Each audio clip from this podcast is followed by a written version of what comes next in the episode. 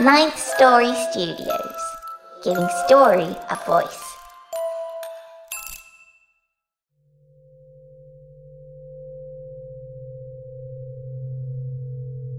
This is Mary Murphy, and ready or not, it's time to get wicked.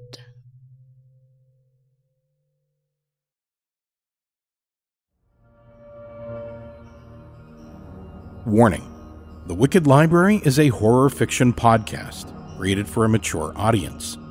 Our stories contain graphic descriptions of pain, murder, violence, blood, betrayal, and inhumanity. Monsters win, people die, and hope is often shattered. There is also beauty, heart, catharsis, and raw emotion. Fear may be deeply personal, but we all share it. If at any time a story takes you to a place too dark, turn on the lights, press pause, or press stop. And always remember that, unlike in the real world, these nightmares and your participation in them are under your control.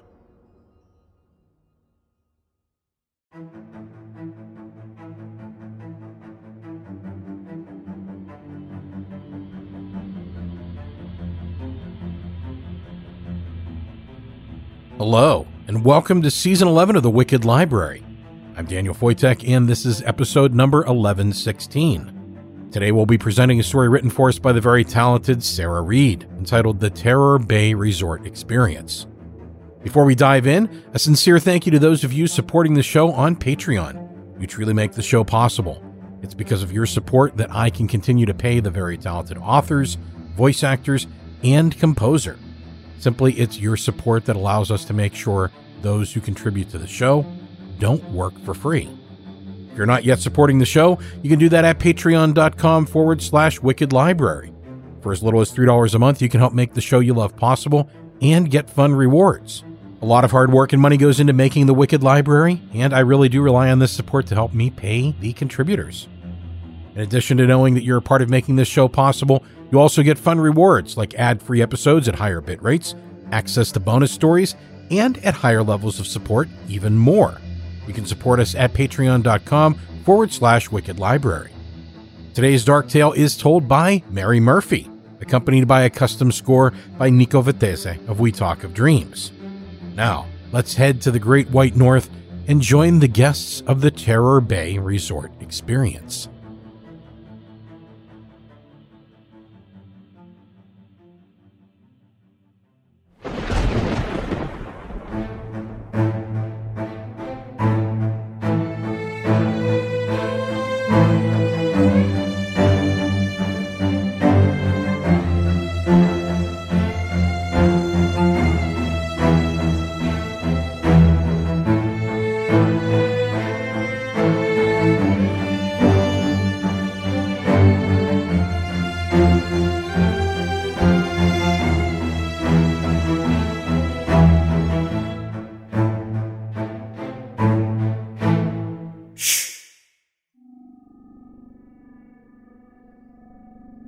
Chewed the end of the old burr pipe, sipping on smoke as I watched the boat pull into Terror Bay.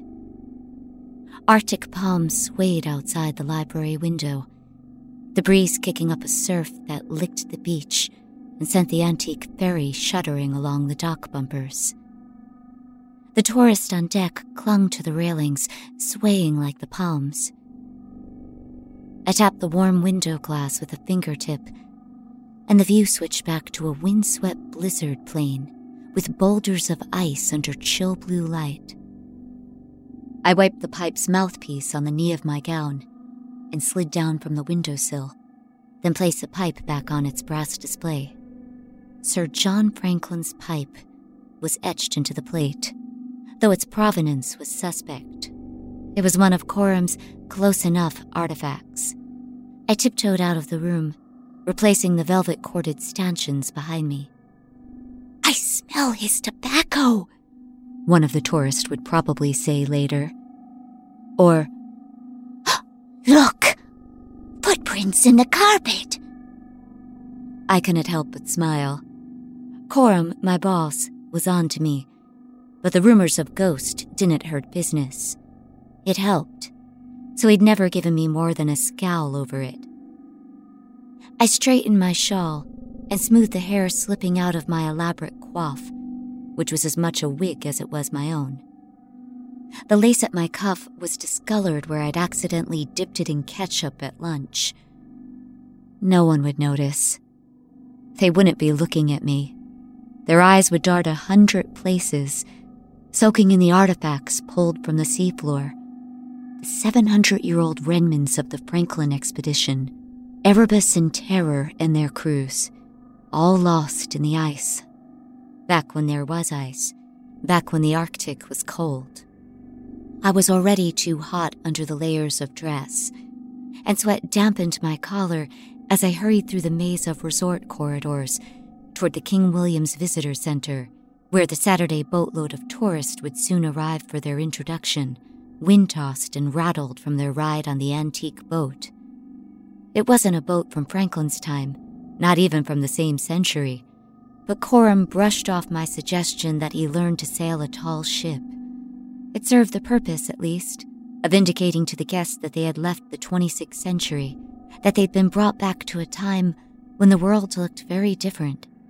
I'd lead a tour through the dozen halls of displays, then serve lunch.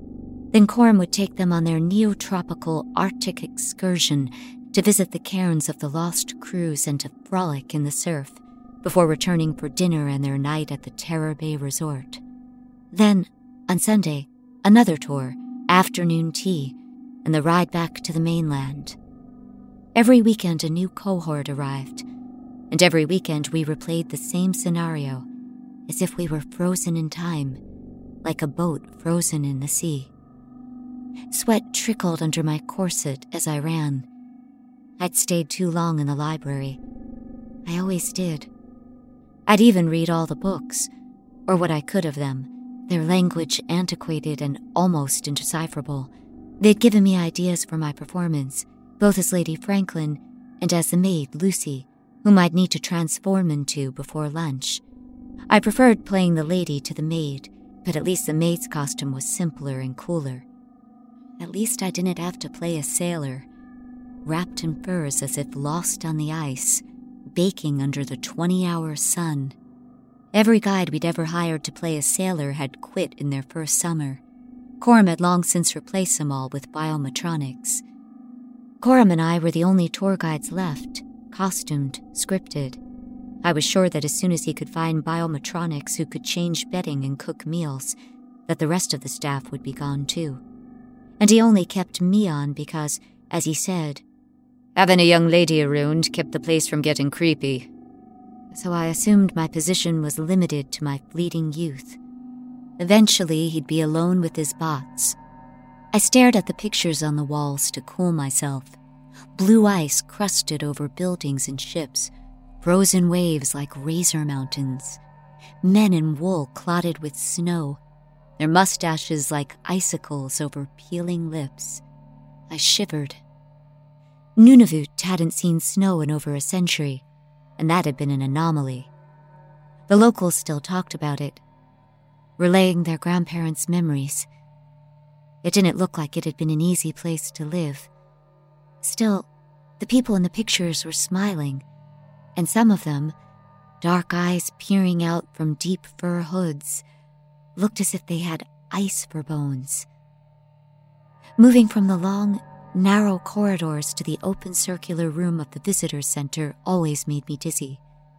It was like stepping through a portal from the past to the present. The frameless glass cupola above let in the bright summer sunlight that glittered off the gift shop wares, welcoming visitors to the resort. It was the only window that wasn't programmed to show the Arctic as an ancient ice world. The only dark spot in the room was at the very center, behind the round service desk, where there stood a mound of carefully stacked stones. Rumor had it that the hotel had been built over a burial site, and that this cairn covered the bones of dead sailors, human bones that bore butcher marks. We didn't talk much about that part of the Lost Franklin expedition, and how desperate men get when everything is ice and the food runs out. not in front of the tourists. I assume the cairn was a replica. Most of the land where there had been burials was now below water, graves flooded when the seas rose. The beaches that the tourists spread their towels on, sipping fruity drinks, were not the beaches where Franklin's men had scrounged for sustenance and failed. Most of them never even made it that far inland. Still, the cold stone always felt heavy at my back as I took my place at the service desk. Today I welcomed its cool presence. I pressed a handkerchief to my nose to dry the sweat beating there, and tapped the com bell that would signify to all the staff throughout the center that a cohort was incoming. And I reset the carefully timed performances of the elaborate biometronics. Places, everyone, the bright voices of visitors always carried far ahead of them, signaling their imminent approach.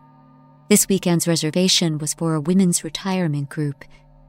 I recognized the name the Past Perfects. They were former teachers, touring historical sites across the globe, moving from century to century like time travelers. They came every year. Most of them were pleasant enough. I ran my fingers over the map set into the desktop, waking up the lights and holograms in the attractions, starting the sound displays and bringing the past to life in the exhibits. I always felt, in that moment, as if some sort of magic happened, as if I were sailing our entire island into the past, or pulling history into the present. I could feel the whole building hum with it. I took a deep breath smoothed my skirt and hair, and took on the persona of Lady Jane Franklin, grieving but determined. Her husband lost to sea and ice and time, but not to memory. I brushed ash from my white apron, watching it fall to the dark grass like snowflakes. I'd stepped out for a break after the lunch rush to have a smoke and watch the sea. It was hard to imagine the lush island coated in sheets of ice and frozen rock. I wondered what cold truly felt like. I'd been chilled before, but had never experienced cold that could kill you. Cold that could stop ships and drive men mad. The ash had left a dark streak on my linen. Both my costumes were in need of cleaning, but I'd have to convince Coram to give me a lift on the ferry to the mainland to take them to the specialty cleaner. I hated asking him for favors. The cost was always an extra chore or errand, like I didn't already devote my life to his employ. As if summoned by the scent of insubordination, Coram kicked away the stone I'd wedged in the back door and peered around the panel to my not so hidden hiding spot. Smoke break is over, Marta. I need you to. He paused and looked me up and down. You're a miss. I know. I need a trip to the mainland. Are you going Monday? He sighed dramatically. The setup. well, I wasn't planning to, but I guess I am now. He pulled at his untrimmed beard. He always did that when he was thinking. I could practically see the blood flow to his brain as he thought of some way to make me pay for the inconvenience. I stubbed out my cigarette and dropped the butt in the can by the door. Coram's face twisted in disgust. While you're in tune. you can pick up our fish order. And there it is, the grossest errand. Picking up the pallets of frozen fish that once would have been native to these seas for next week's menu. They'd be half thawed and reeking by the time we got back to the island. If you're driving the boat, then technically you'll be in town too. Why don't you pick up the fish while I go to the cleaners, and we'll be done in half the time? I smiled my most annoying smile. He tugged on his beard again. What did you come out here for? I interrupted his sputtering cerebral engine before he could escalate his plan and make me suffer even more. Right. I need you to go clean the dust out of the fans on Crozier's boat. He's overheating and keeps short to note. Last group said they couldn't understand what he was saying. Coram always gave me cleaning tasks when I was dressed as Lucy, as if the maid's uniform somehow transformed my job description as well, as if he was fooled by the act like the tourists were. I spent six years on my degree in tourism when all I really needed was one lesson on how to do everything your boss tells you. Never did master that skill. He shook his head at my messy dress again and disappeared back behind the door. I hauled a hand vacuum, a rag, and a bucket of water down the long corridor to the replica of the officers' cabins.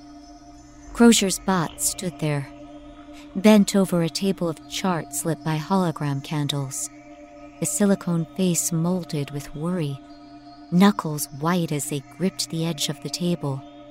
A porthole to his right showed a swirling blizzard. The landscape tilted as if the ship were frozen at an angle. I always felt myself leaning into that tilt unconsciously, my brain fooled by the illusion. The improper gravity made me unsteady. I hauled at the Crozier bot's waistcoat, pulling his shirt up to his shoulders so I could access a panel in his back that concealed his hardware. Where's the ship's surgeon when you need him, right? The surgeon's display was the hardest to view in the whole resort. I avoided that entire hall when I could help it. We don't even take children's groups past it. The medical procedures, now accomplished with micromuscular threading, were once done with a thick, rusty saw. The bot on the surgeon's rough plank table had a face twisted in agony. He screamed and writhed as the doctor sawed away at his mangled leg. I had turned the volume down on that display so it couldn't be heard from other hallways. Bots were harder to cure than humans now. I didn't really know what all the bits and wires did or went to. But dust was dust, and that I could handle. The latch of the panel was stiff, stuck. I pulled my pocket knife from my apron and pried at it till it sprung open with a crack. A shock of cold moisture hit my face. I wiped the sting from my eyes and stared at the motherboard as green as a resort lawn, speckled with a white dusting of ash. No, not ash. Snow. I reached out a finger and brushed at the white powder coating Crozier's components. It hurt. Cold that sent an ache through my joints like a bolt of arthritis. I watched the white powder melt to water against my skin. How the hell did you get like this, Francis? I lifted my rag to the panel and swept away more of the white powder. I jumped as Crozier's voice, garbled and fraught with static, croaked as if in reply. We'll get you fixed up. When I'd brushed away all the snow, I used the tip of my knife to chisel at the ice that had stopped the fan frozen it in place like a ship's rudder trapped in an ancient Arctic. How did all this moisture even get in here? Crozier barked out another unintelligible reply. His voice sounded like the groan of frozen metal. As soon as the fan was free, it began to spin again. I'm going to leave you open to let you dry out, and I'll talk to Coram about what's gone wrong with your guts. Crozier's biometronic arm lifted to clutch at his furrowed brow, his head moving, nodding in hopelessness. We are lost, his deep voice replied, low with heartache. Coram stood at the service counter, ringing up a stack of t shirts for a smiling older woman. The woman wore last year's tour shirt, and I searched my memory for her name I tried to remember the regulars. I never could. And Coram berated me for it. I supposed my brain was too full of Franklin trivia to take on any more. There you go, Mrs. Heathrow. Enjoy. Coram handed the woman a bulging shopping bag. Some of the tourists spent more on souvenirs than I made in a whole month. I waited for the smiling woman to leave then cleared my throat for Coram's attention. Got Crozier sorted out? he asked. I tried. He wasn't full of dust. He was full of ice. I got as much of it as I could and left him open to dry. But you might want to take a look at it. Marta, that's ridiculous. He doesn't even take a coolant. I shrugged. Coram sighed and grabbed the rag and hand vac for me. Mind the counter for me. I watched him disappear down the hallway, his dark waistcoat and wool trousers blending in with the wood panels. I checked the clock. Nearly dinner time. I was meant to be preparing the dining room, helping the kitchen staff prep for the rush of 32 orders all coming in at once. When Coram hadn't returned in 15 minutes, I set the close sign on the counter and made my way to the dining room. We might lose a postcard sale or two, but I wasn't going to send a boatload of guests to bed hungry. I grabbed a stack of saucers from the cabinet and carried them to the long trestle table Coram had built from scavenged wood. I set them down and realized my hands were covered in grit. I looked from my palms to the stack of dishes. All were coated in sediment, sand, and crushed shell. Small stones all dried together in a fragile matrix that crumbled as I brushed at it. What the hell? I grabbed a tray from the cabinet. It, too, was filthy. I piled the dirty dishes on it anyway and carried it all to the kitchen dumping the whole load in the sink.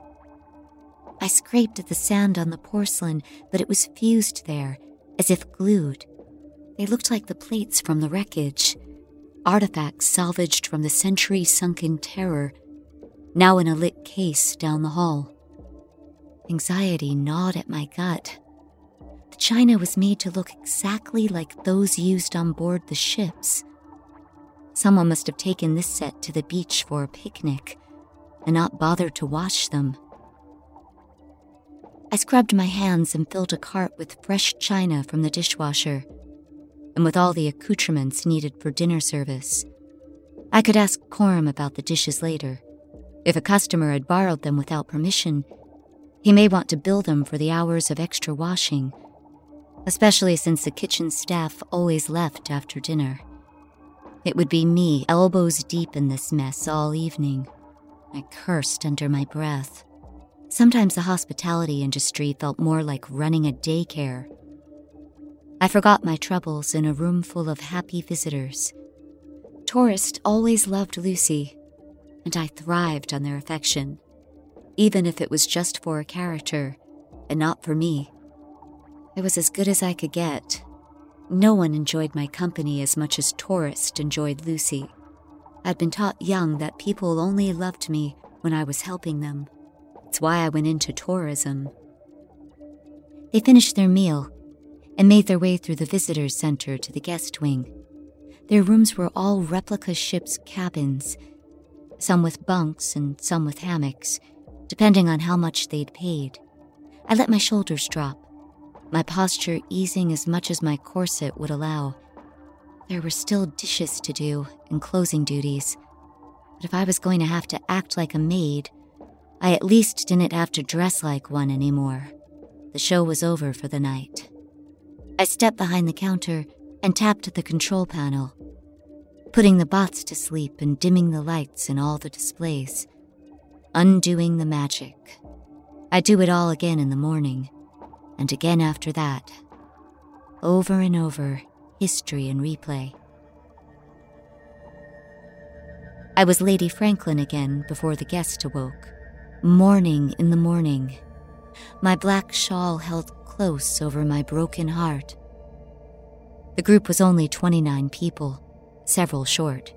It's not unusual for a few guests to skip the early morning tour, especially if they overindulged the first day but several women kept peering over their shoulders as we made our way through the halls, their brows furrowed, and their attention far from the glowing cases of artifacts we passed by.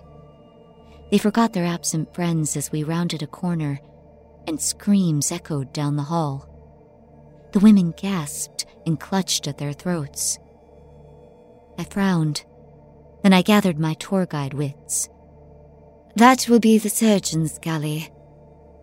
Poor James has gone under the knife after an accident on the ice. I must have accidentally turned the volume up as I set all the displays that morning. It had been so long since I'd heard those echoing screams that I hardly recognized them. But my assertion was confirmed when the recording looped, and the screams started again in the exact same pattern. The women smiled nervously and dropped their hands from their necks, though their brows stayed furrowed. That's why I skipped that display. That's why I turn it down. There are some parts of history best left in the past. At lunch, the guest count had dropped to 27, and even Lucy's cheerful banter couldn't lighten the mood in the room. It didn't help that the kitchen was short to staff, and every course ran late, orders akimbo and underprepared. No one seemed to know where the five women had gone, but attendance wasn't mandatory. Guest often opted for more beach time instead of more history lessons. But that explanation didn't satisfy the past perfects, and their worry was as catching as a plague. I'd never been so relieved to wrap a cohort, to dismiss them from the dining room and call an end to the act. They were Coram's now, their bags all packed and loaded, ready for the boat ride to the mainland and back to their own time. I washed up, pulled off my frilled cap, and made my way to the library for a smoke and a rest before the long list of end of weekend duties began. The hall stirred and echoed, blizzard wind whistling past round windows. I'd forgotten to turn off the displays and effects. The library, at least, was minimally animated, with just a flickering hologram lantern and the blowing snow in the window. The tables there were strewn with maps, books cast about, open to pages of ancient Arctic fauna, essays on Inuit hunting techniques. I gasped, then felt my throat clamp down on the breath to stifle the scream that wanted out. These artifacts weren't meant to be touched. Not by anyone, save for the archivist who visited once a year in the off season, and me sometimes. Someone had ransacked the place, treating it as a browsing room instead of a private collection. They tossed the artifacts around with a disrespect that made my face heat. The velvet cords meant to keep people out lay in a tangle in the corner. The brass post that suspended them dented bent. I stooped to pick up a book from the floor. My eyes prickled with frustration. I wondered if this was where the five missing women had been, and if they were the same inconsiderate people who had left their dirty dishes in the cabinet. Coram could review the cameras and find out. They wouldn't just be built for this, though, they'd be banned, possibly even prosecuted if anything was damaged. I decided to leave the mess as it was, as evidence, in case such measures needed to be taken. They'll be lucky if I don't catch up with them and take the damages out of their backsides. I pulled the broken stanchions from the corner, though, and spread them across the entrance as best I could. I rushed through the halls, wondering if I could catch Coram before he launched before the culprit disappeared into the anonymity of the mainland harbor. Excuse me, miss. I stumbled to a stop and blinked at the older woman before me. It was one from the shop in last year's t shirt. She should be at the docks. Yes? Can I help you, Mrs. Mrs. Heathrow? We need to get you to your boat before it leaves. That's why I've come to find you, dear. We were supposed to leave already, but our boatman hasn't come. Could you let him know we're waiting? He's not at the dock? Or in the visitor center? She smiled patiently at me, as if I were simple for suggesting the obvious. No, dear. We haven't seen him since yesterday's excursion. I tried to gather my roving thoughts. Life on the island was routine, predictable, and today had thrown me off at every step. I realized I hadn't seen him either. I struggled to find my stride. I'm so sorry. Yes, I'll find him. You'd better get back in case he gets there first. The woman nodded and headed back toward the visitors center. I stood and thought. Might he be in the staff room napping? It wouldn't be like him. Could he be ill? Still in his room? I decided to check there first and headed down the hall in the opposite direction from Mrs. Heathrow. The screaming from the surgeon's display came into hearing again as I made my way through the corridors. I realized I'd be forced to walk past it this time. All the sweat on my body felt suddenly cold. I had to cut my hands over my ears as I passed it, even my eyes narrowing involuntarily, as if I could shut out more of the noise that way. The sailor on the table shuddered and flailed as the ship's surgeon wrenched the saw deep in the meat of the sailor's leg. Other bots grasped at his limbs, trying to hold him still. Their faces were creased with terror. Blood pooled around the table's legs. That was a new effect. I didn't care for it. The last thing this display needed was to be more disturbing. I did a double glance at one of the bots by the injured sailor's doomed leg. It was Crozier.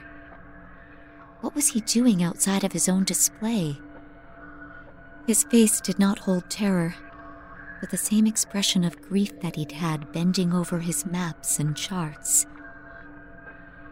This must have been where Coram had been spending his time, altering displays.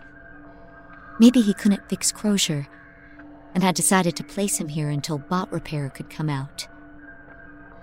Crozier raised his hand to his brow. We're lost, he said, voice choked with hopelessness. Then he reached out and set his hand gently on the sailor's bloody leg.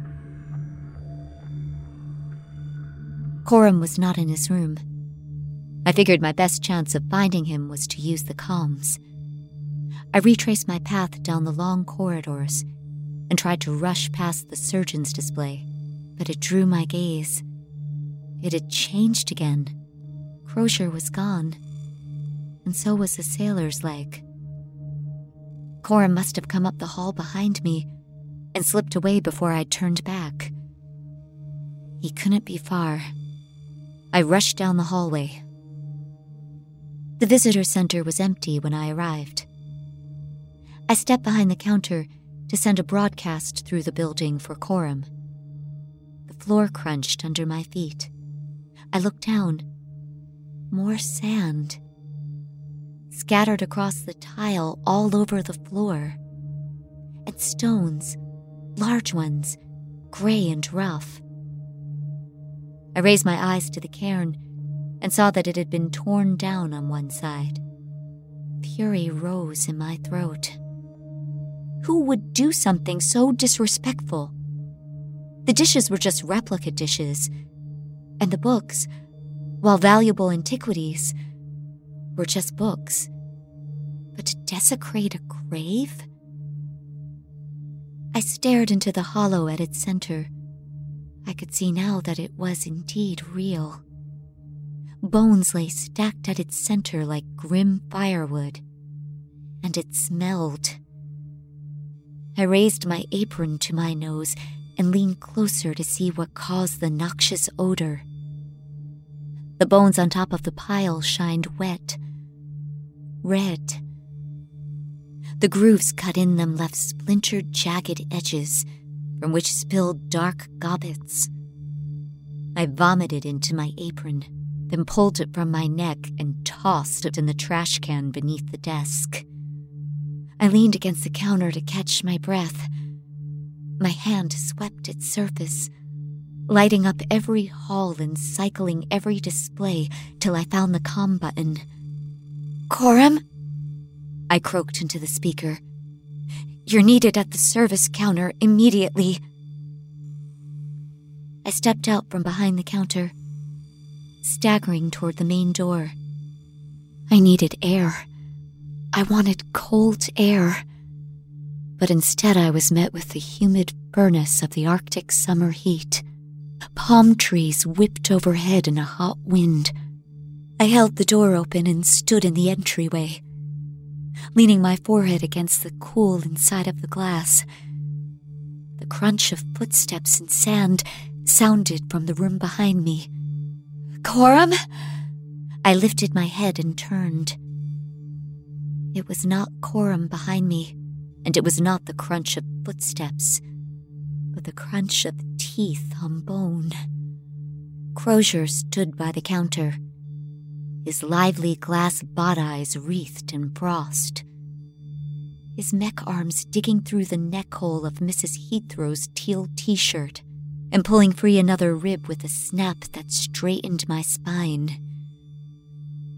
Acid rose in my throat again.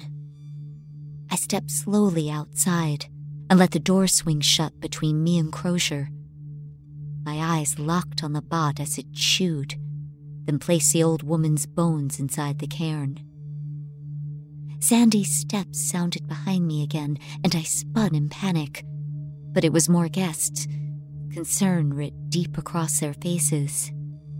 Isn't that man coming to take us to the harbor? Some of us have planes to catch, you know. I took three deep breaths to steady my voice. They couldn't see behind me, through the sunlit window, to where the creature bent low behind the counter. He's ill. I'm afraid he can't take you today. But I'm going to call a sonicopter from the mainland to come and get us all. I tried to smile, but knew I'd failed by the lowered brows on the faces before me. I needed to be Lucy now, not Marta, to keep them happy. Well, maybe we could wait inside then. We'll have some calls of our own to make, of course. They made to move past me. No! I pressed my back to the door. I fumbled for the keys that dangled at my waist and slipped the lock on the door. I'm afraid we're closed now. Come to the docks. We'll wait there together. Well, we're not leaving without Susan and Angelina. Who? Susan Miller and Angelina Heathrow. They came back here to find our boatman. Mrs. Heathrow? Are you okay, dear? You seem a little unwell yourself. I am, and we need to get off of this island now. But the driver. I'll drive. I'd never driven the boat. Coram had never let me, but I'd watched him do it hundreds of times. Coram. Were those his bones in the cairn? I took three shaky steps down the lane before I stopped. I still clutched my keys, sharp in my hands. Keys. Coram kept the boat key on his own keyring, clipped to his belt loop. That was presumably somewhere inside, wherever the Crozier bot had left that piece of him. I turned to the small crowd of guests. Go back to the dockhouse. Lock the door and wait for me. I'm going to get the keys from. from Coram. I'll look for your friends. There's a phone there behind the desk. You can make your calls. The group murmured discontentedly as they made their way down the path. I turned back toward the resort, key cold in my hand despite the summer heat. I pressed my face to the glass. There was no sign of Crozier, nor the tattered remains of Mrs. Heathrow, save for the puddles of blood seeping into the scattered sand on the floor. He might be just below the counter. He might be right around the corner. He might have found Susan Miller. I did not want to go in, but there was only one way off the island, and only one key to the boat. I slipped my key as silently as possible into the lock and twisted. It cracked and popped and dusted my knuckles with snow. I shook away the stinging wetness. I pulled the door open, and a blast of cold air hit me, tightening my chest and trapping the breath in my throat. So cold. Cold that can kill you. Cold that can drive you mad. Nothing moved in response to the sound. I slipped inside. Coram had gone to repair Crozier after I'd given up. Whatever trail I had to follow would begin there. My breath fogged in front of me as I made my way through the dark halls. Their anachronistic lanterns and historical ambience didn't fare well in the cold, and the lights flickered in protest. Even the electric locks on the cabinets were failing, their glass doors falling open, holograms winking out, exposing the relics of the terror and filling the halls with the scent of ancient wreckage. I stifled a sob in my throat and ran the rest of the way to the replica cabins. The plank walls were spattered with red.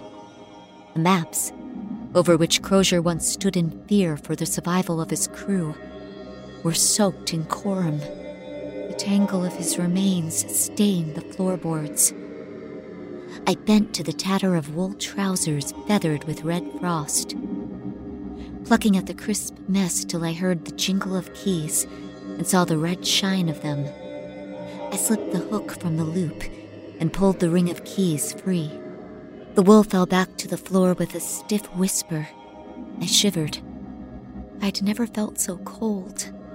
The metal of the keys stung the skin of my hands, which had grown so rigid that I'd struggled to bend my fingers. Even my neck felt stiff as the ice crept in. I'd freeze before I could find Susan Miller, or the five missing women, or the two missing kitchen staff. What is happening here? I needed a coat, or more layers. My room wasn't far, a few halls away, nearer the library. My own clothes were suited for the neotropical Arctic, but Mrs. Franklin's Victorian layers were made for a mission in the ice. I held the keys to my chest and made my way toward my room, peering carefully around corners, listening for Crozier's quiet shuffle. Every sound seemed magnified. The groaning malfunction of all the displays like the seizing of an icebound ship. My head whipped over my shoulder constantly, eyeing the intersections in the maze of halls. I arrived at my door, but the lock was choked with ice. I couldn't even get the key inside. Panicked whine rose in my throat, and I thought I heard movement in a nearby hall. My hand shook as I stuffed stiff knuckles into my pocket, grasping for my lighter. I fumbled a flame to life and held it to the ice, holding the fingers of my other hand close for warmth. The sound nearby intensified. A stumble, perhaps, or something brushing a wall. Tears welled in my eyes and froze there as the flame worked so slowly Finally, I was able to chisel the key into place. I wrenched at the lock till the ice popped, and my door sang open with a crack that sent fine snow drifting from the ceiling. I locked the door from the inside and peeled away insipid Lucy's black dress and hurried into the many layers of Lady Franklin's gown. The wig that I had so often cursed for its insulating volume felt like a security blanket warm and protective. It was harder to move in the large dress, and the fabric swished in a way that stirred my anxiety. But the trembling in my limbs slowed, and my thoughts cleared, as if the cold had numbed even my brain. I listened at the door, hearing only the whisper of my own breath against the cold wood panel. The frozen door chimed open, as if it were made of glass. The corridor stretched empty in either direction, lights flickering and failing in the cold.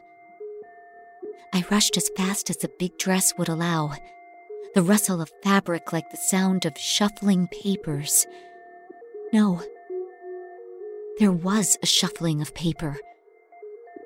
The library. The stanchions lay in a warped tangle in the hallway. I slowed, as if my feet caught in sheets of ice, and I froze in front of the library doorway.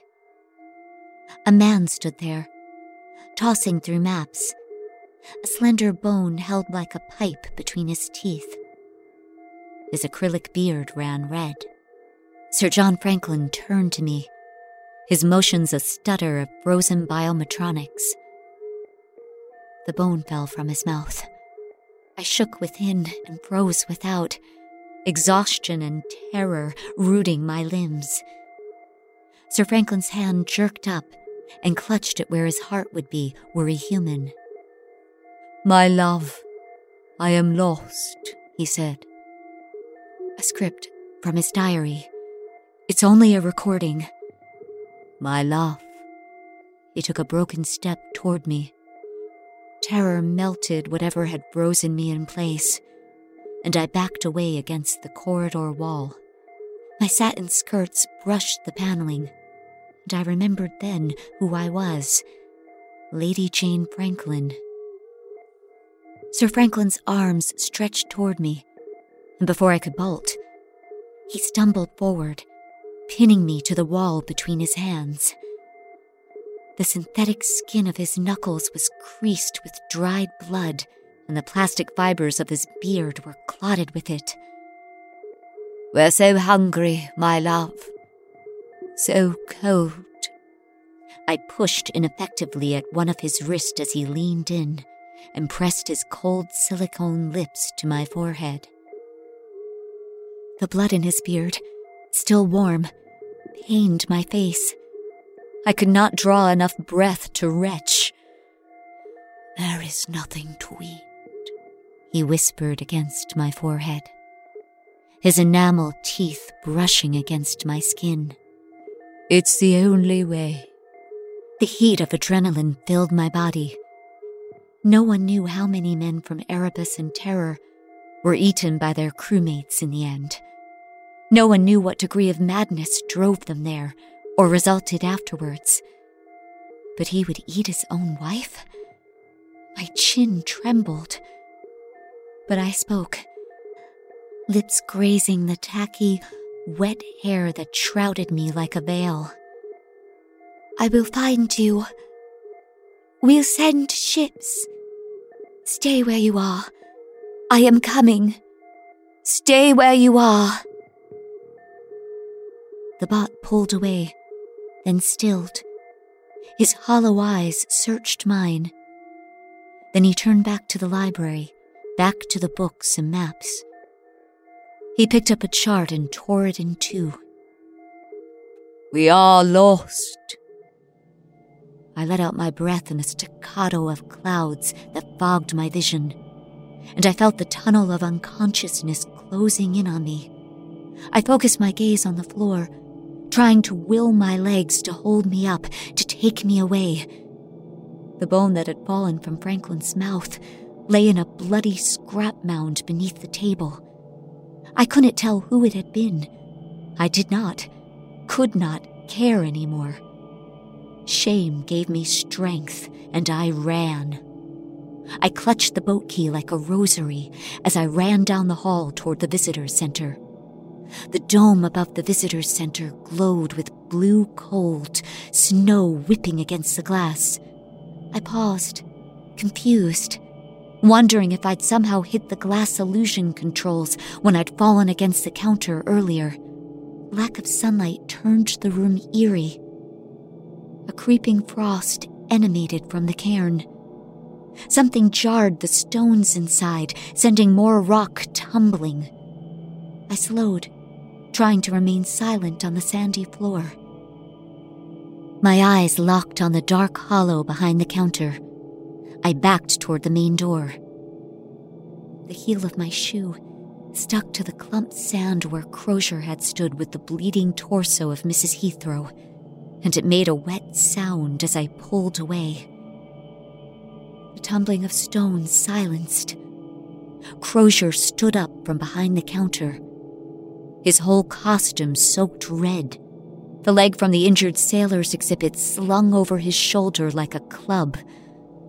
His glass eyes reflected the cold light in a way that made them seem all too sentient. He lunged forward, forgetting the expanse of desk between us, and sprawled across the countertop. His hands raked at the surface as he tried to pull himself over, his touch activating and canceling every command in the building. The comm system came alive and broadcast his low groan through the halls.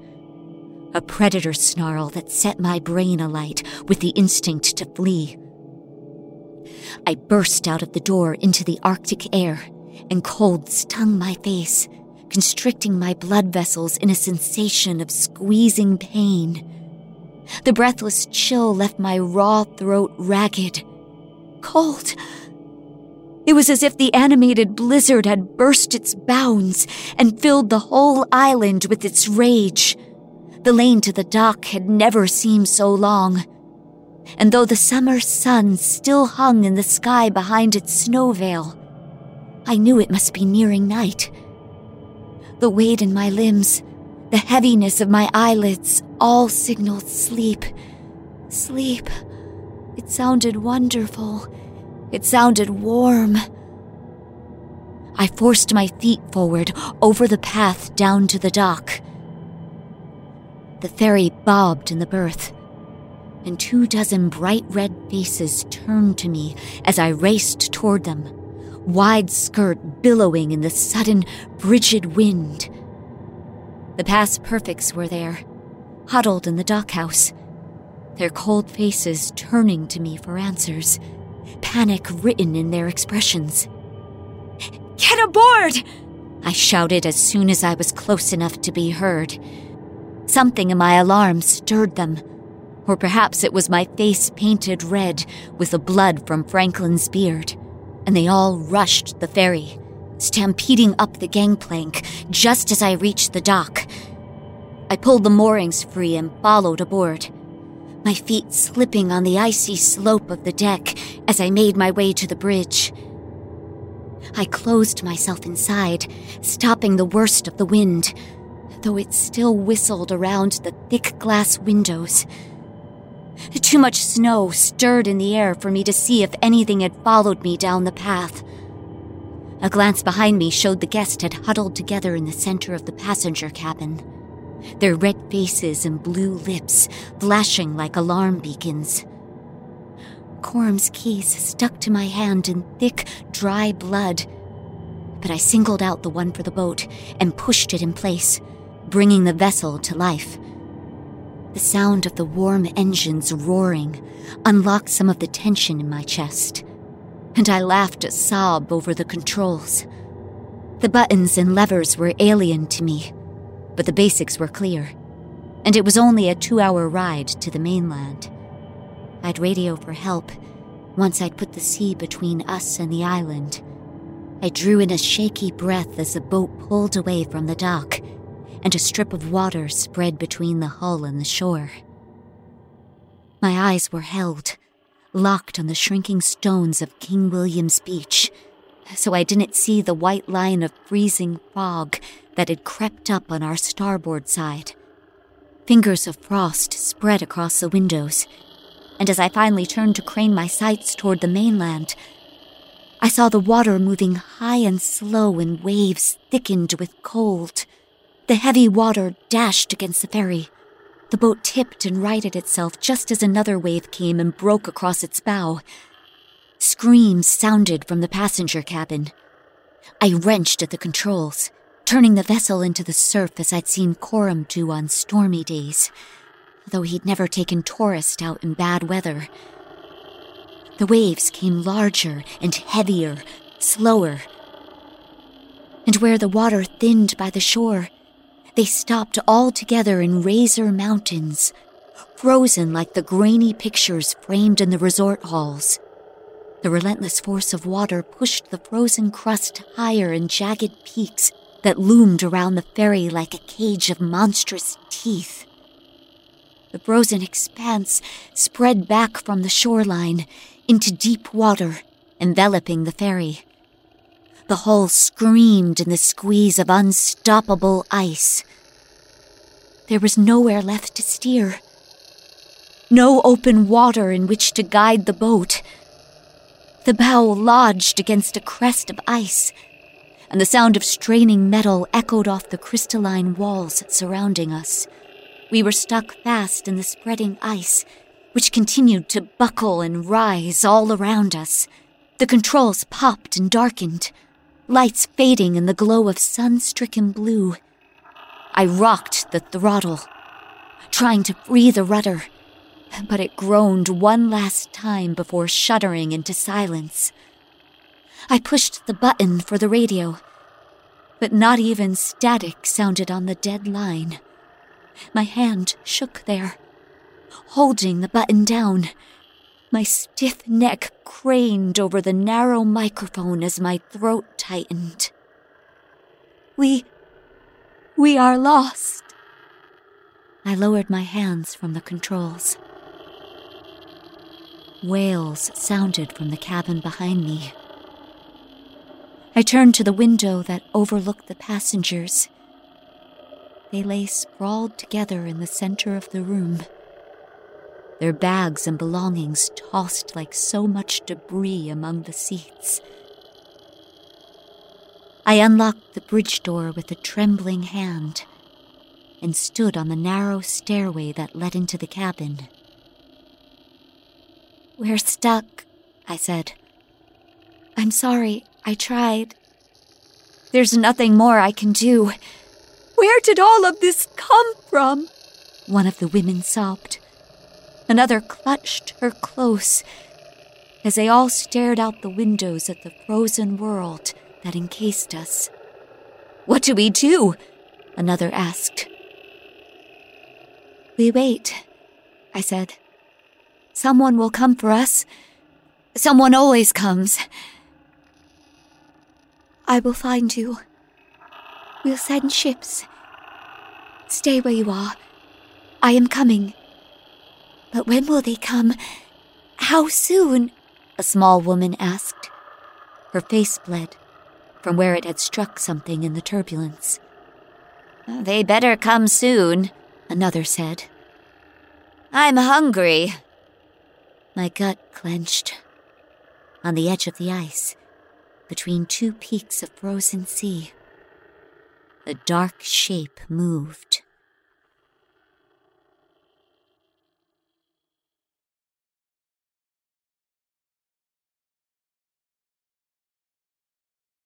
Thank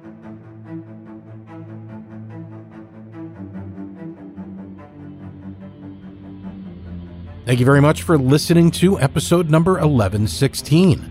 Today's author was Sarah Read with our dark tale, The Terror Bay Resort Experience. Today's story was told by Mary Murphy. I'm Daniel Foytik, and I've been your host today. If you'd like to find out more about my work, you can check out ninthstory.com, victoriaslift.com, or follow me on Twitter at dfoytik. Our season 11 lead editor and executive producer was Scarlett R. Algie. Our resident composer and executive producer is Nico Vettese of We Talk of Dreams. Artwork for today's episode was created by Jeanette Andromeda, our art director and executive producer. Our producer is Meg Williams. Our showrunner and producer is me. To find out more about all of today's contributors, please visit thewickedlibrary.com and check out their bio pages. If you'd like to help us in bringing you our collection of dark tales, please consider supporting us on Patreon at patreon.com forward slash Wicked Library. Wicked Library is created by Ninth Story Studios, LLC. All rights reserved.